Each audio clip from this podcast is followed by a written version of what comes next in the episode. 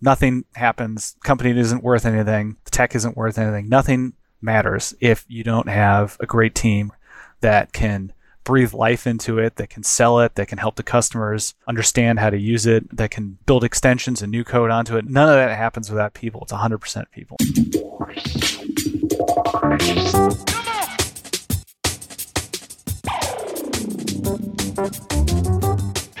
The oil and gas industry, the driving engine of the world economy, delivering prosperity, innovation, and abundance across the globe. Here are the stories of its key players, directly from the leaders themselves. This is Oil and Gas Industry Leaders Podcast, where real experiences are passed on from the leaders of today to the leaders of tomorrow. Here is your host, Paige Wilson. Welcome back to another episode of Oil and Gas Industry Leaders Podcast, sponsored by Enverus. Before I introduce this week's guest, I want to ask everyone to support the show by taking a few moments to leave a review on iTunes. Also, if you're interested in getting your hands on some OGGN laptop hard hat stickers, check out the show for a 10 second survey. Anyway, I'm here today with William Fox, Chief Executive Officer of Data Gumbo Corporation. How are you, William? Great, Paige. Thanks for having me. Yeah, let's talk about how you got started in the oil and gas industry. Sure. Well, I'd actually uh, gone to college for history because I thought I was going to be in the army for 30 years and it wouldn't matter. so I did ROTC in college and then spent about four and a half years in the army as a, a tank guy and then a cavalry guy and got to see uh, scenic Baghdad and much more scenic South Korea during that bit. My wife informed I met my wife in the army as well, and she informed me that we were getting out. We were not going to be staying in for 30 years. So then I had to find a job, and I signed up with one of those uh, recruiting firms, you know, that finds people getting out of the military and matches them up with industrial companies. And uh, I ended up with working at National Oilwell Varco's MD Totco branch out in uh, Cedar Park. Okay. So I had zero prior knowledge of the oil and gas industry, but did a bunch of interviews, and that's where I got in. Yeah. Yeah. It sounds like happy wife, happy life, right?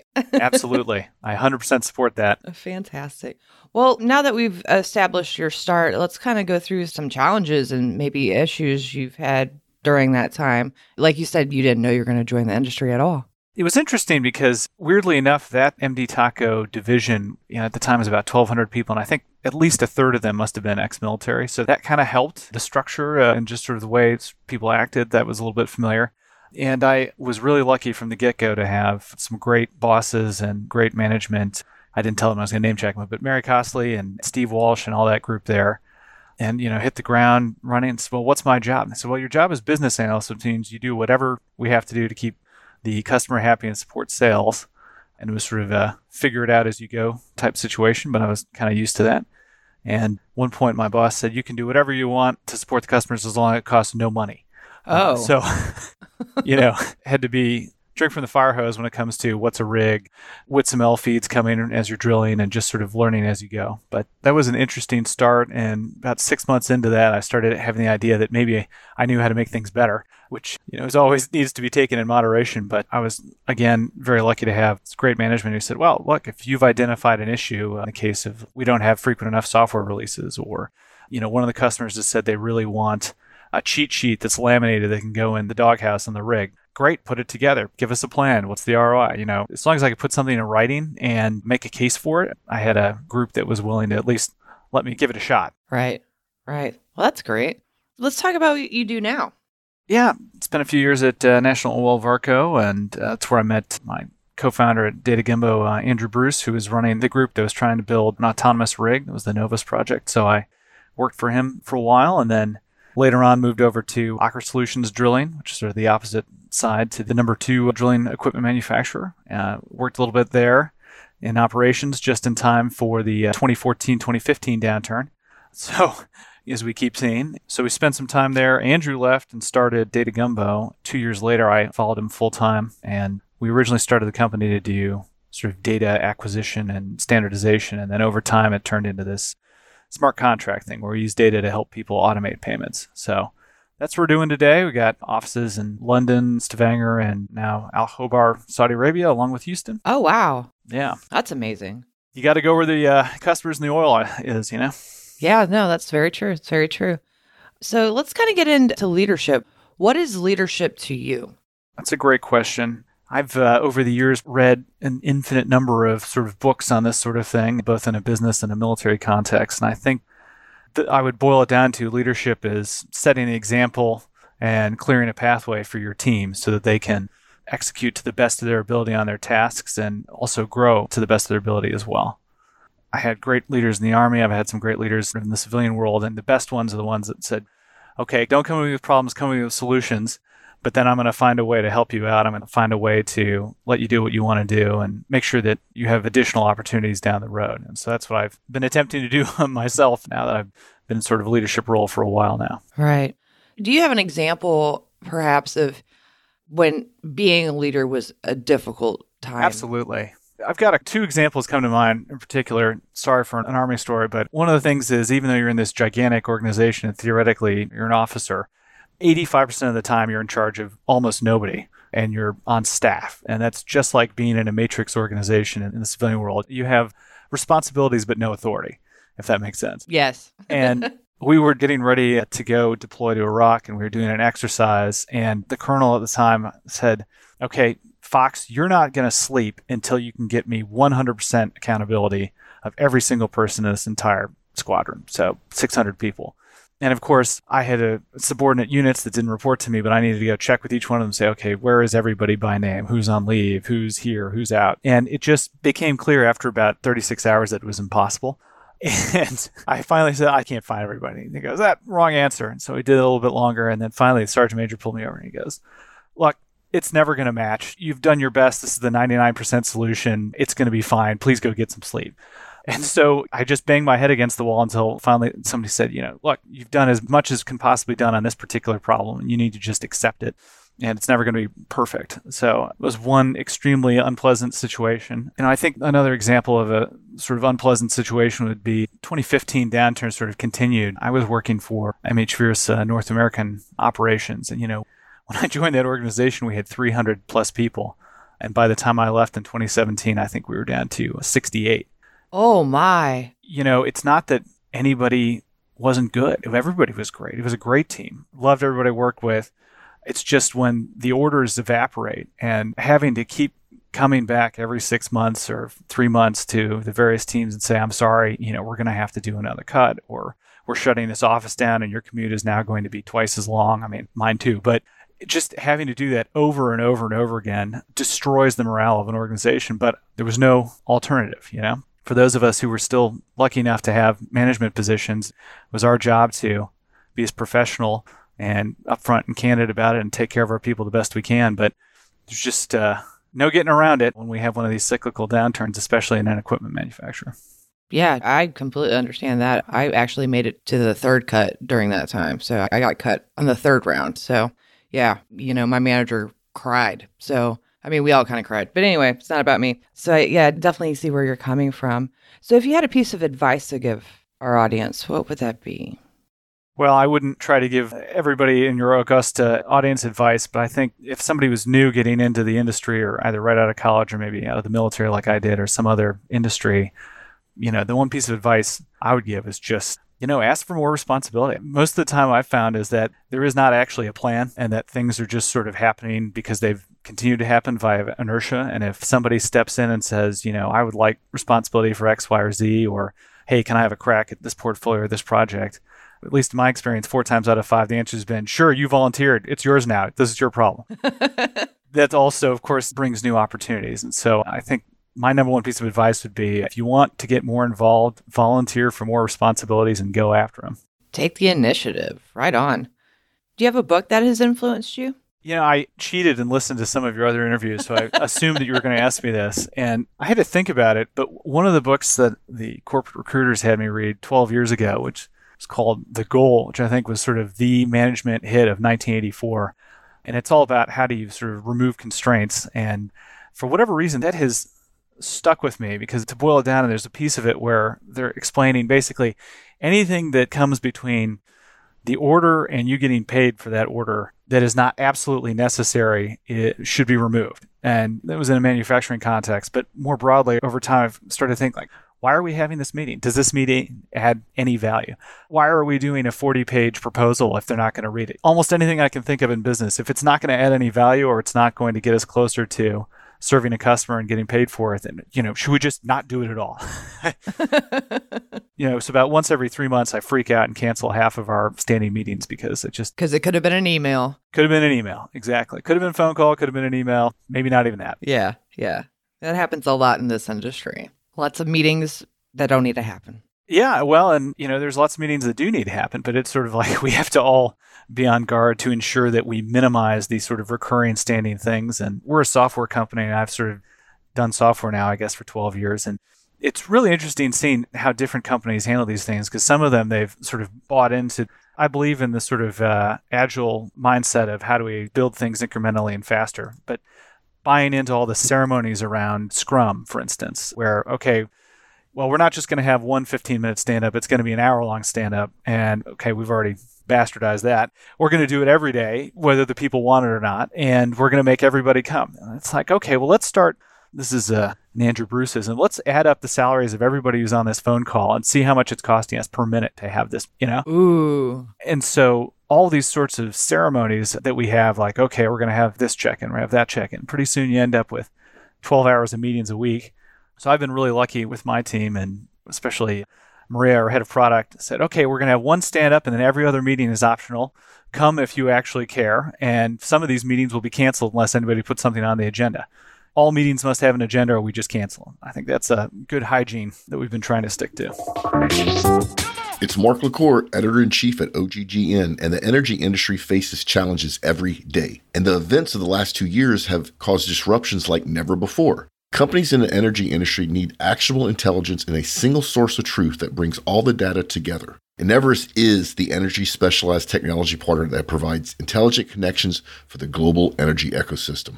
Only Enverus has the analytics, people, experience, and industry scope to connect the right data and information in the right way to discover missed opportunities and deliver fast outcomes. Find out more at Enverus.com. That's E N V E R U S.com.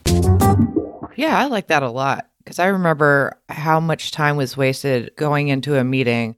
You know, it was like a weekly drilling meeting. And I'm like, I could be filing permits right now. I could be doing so much more. I could be getting these drilling permits instead of, you know, listening to all you bicker. And it could have been an email. Absolutely. One more thing on my soapbox here is, you know, when we're at big companies, there's just so many systems. Right. And now that I'm part of a company that, you know, is smaller and I'm sort of in an executive role, it's like, okay, let's minimize the system. Let's have as few systems as possible. You know, when the question is, hey, where was that story? Well, it's here. Again, we're kind of a software side. We've got one ticketing system, Jira. It's got a wiki that goes with it, and we got Dropbox to store stuff, and we've got Bitbucket for code. So each thing has one place to go. And if the question is, hey, where was it? It's there. So uh, we're not going to update it in five places. We're going to update in one place. Everybody's going to see it. And that's something that one of the great things working for small companies, you can actually make decisions like that and not have to update things in IT system and ops system and everybody else's system. But there's that. Yeah. Yeah, there is that. it makes sense to me. Speaking of tech, what's your most used business tool? Gosh, I'd have to say for me, it's this is going to sound super old school, I guess, but it's still email. for me, it's still email. You know, like we were just saying a minute ago, I'd prefer to send a detailed bullet pointed email that covers it. And, you know, if there's any decisions to be made, ask for a decision. You know, if there's any proposals, uh, make it and allow people to respond that way, sort of asynchronously, as opposed to constantly calling for meetings. That works a lot better with worldwide customers too, because, you know, you've got some folks in Norway, you got some folks in Saudi Arabia, you got folks in South America, and there's just no way, unless you're going to work 20 hours a day, to turn that into meetings. So, I mean, for me personally, it's that. But I think my team and the company uh, makes a lot of use of Slack. Slack is ubiquitous now. There's another meeting avoidance thing. If we can just put it in a thread and people can go work on it and update each other and come do it, see where everything is without having to ask people to stop, that has been a real game changer, something we didn't have 10 years ago for use everywhere. Yeah, yeah, it's a lifesaver because I'm the worst with email. So I would rather just, you know, put it in Teams. There you go. Yeah. Yeah, all of our corporate clients have teams. So, of course, that means that we need to have Slack, Teams, Zoom, XYZ. It is what it is. Yeah, yeah. Everybody uses it now. It's fantastic. Thanks, pandemic. So I don't know if this is necessarily applicable, but who would you say is your most respected competitor? Well, I'll give you two answers. One of them is going to sound off glib, and then the other one I'll more direct. But for us, what we do at Data Gumbo smart contracting is 10% tech and 90% organizational change management in the sense that, you know, we make software that enables people to take a thousand page contract and that might be generating a couple hundred invoices a month and effectively automate 90% of that invoice generation. And that's great. But then you now have to convince everyone else in the organization that they don't need to still physically check it and that they don't need to still, you know, oh, we're going to, you know, nine ink signatures on this thing. And so the status quo and sort of existing processes, those are sort of number one competitor to, to us and any smart contracting type solution. In terms of competitors out there, you know, I think we're kind of button up against some of the established systems that currently sit between ERPs like SAP or Oracle and customers. So, you know, things like Ariba, for instance, or some of the other robotic process automation tools.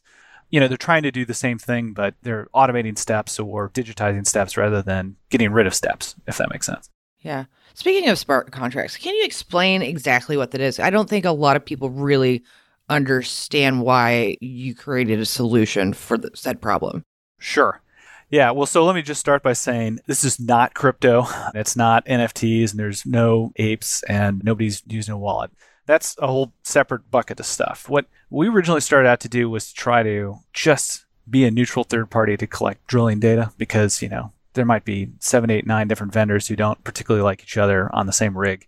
And getting that data through one company, we tried at NOV, by the way. It's very hard when you're one of the vendors, right? So that was the original premise. And the thing was, if you have that data, you can do interesting payments related things with it, but everybody sort of distrusts each other. So it can't really just be your data or my data. It has to be a way to share it or to give the parties the feeling that, okay, nobody changed anything without me knowing, right? So that's sort of part one. And then part two is, well, we would let this thing run on auto if we understood or we agreed that the rules of our contract were being enforced clearly and neutrally, let's say. And so smart contracts, you know, they came from the Bitcoin and Ethereum outgrowth. The idea was that I'm going to write a contract that'll self execute, and that was for crypto stuff. Well, we said, well, we don't care about the crypto stuff. We do care about self executing these contracts. So it's really just dumb scripts. And the idea is either something really complicated or something really repetitive that it's a waste of some person's time to check. You can write a little bit of code, it's not super complicated, which will then say, for instance, I had a field ticket that said I hold 140 barrels of water from this tank to this SWD, and I got a tank measurement at that tank that said, yep, I saw 138 leave. Close enough, pay it. Would be an example of a smart contract. Okay. All the way at the other end of the spectrum, hey, we just drilled a 2,000 meter section offshore somewhere, and now we're going to pay for all 65 product lines and services that went into that section using WITS-ML, using data quality, using all these different things. And we just don't want to do that manually. We want the code to do it for us and then let us know if anything didn't match. So that was probably a terrible explanation of what a smart contract is, but basically it's a dumb script that takes an existing paper contract and turns it into semi-automated code. That's really neat. I really wanted you to explain it so people understood. Did I do a good job, or was that at least I think adequate? so. Okay. Yeah, I understood. When I left off, there was the why. So why would you do that? And the answer is speed, accuracy. It's automation, which everybody can appreciate. You know, having less manual steps to do anything is usually better. And then increasingly, if we can get to finality. So let's say if the existing system is you know, you're allowed to build the operator once a month. You better get everything right. If it's on the 20th, you got to accrue the next 10 days and the next month. And then they take 15 to 30 days to tell you the invoice was a good or not.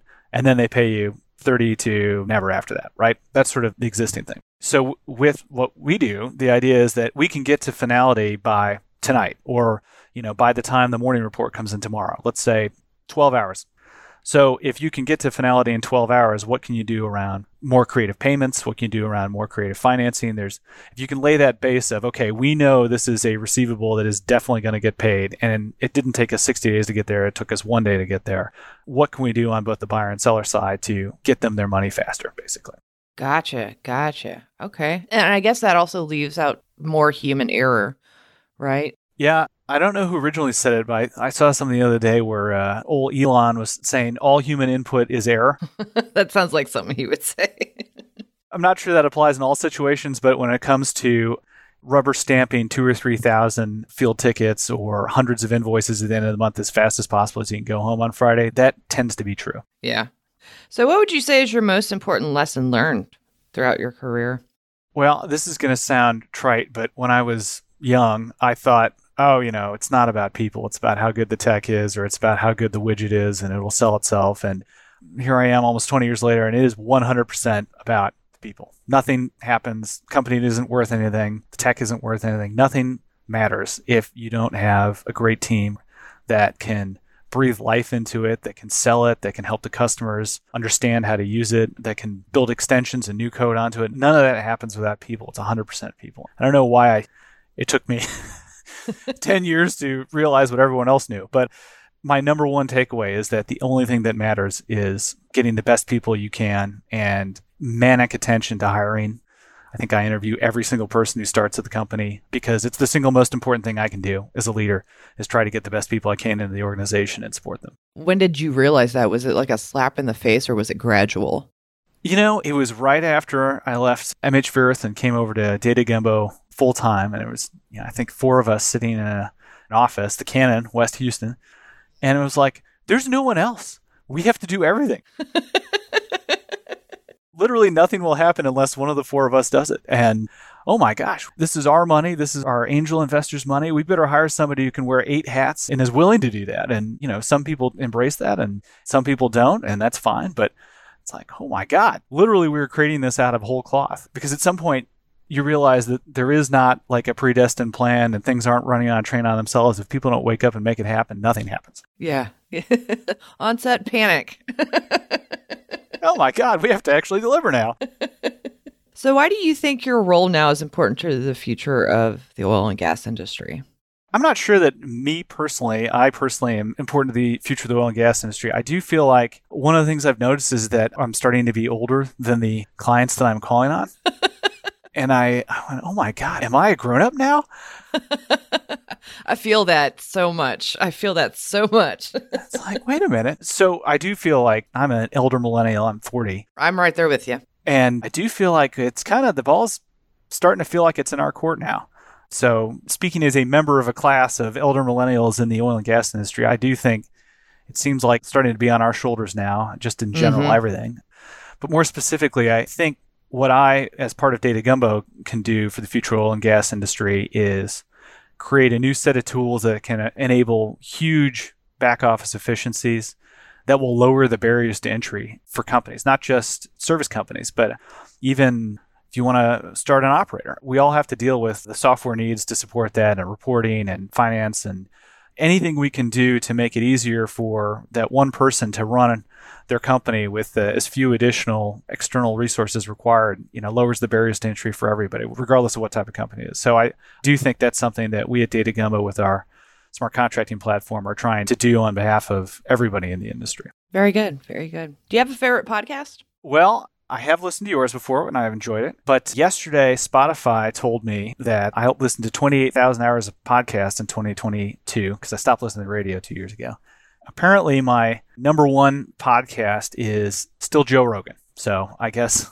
if you just have it on in the background all the time. You can't help it. He's such a great interviewer and he has such great conversations. He's so open minded. Yeah, I agree. I think Lex Fridman was my uh, number two. So right on, right on. All right. Well, thank you so much for joining me today, William. If people want to reach out to you and or get to know more about Data Gumbo, how may they go about doing so? Yeah, absolutely. You can hit me up on LinkedIn or at datagumbo.com, and I am William at datagumbo.com. So anything you want to know about smart contracting or just in general, yeah, feel free to reach out. Anything I can do to help people, I will do. Awesome. All right. Well, that concludes this episode. So just remember, it's up to you to open the next door. Tune in next week for another intriguing episode of Oil and Gas Industry Leaders Podcast, a production of the Oil and Gas Global Network. Learn more at oilandgasindustryleaders.com.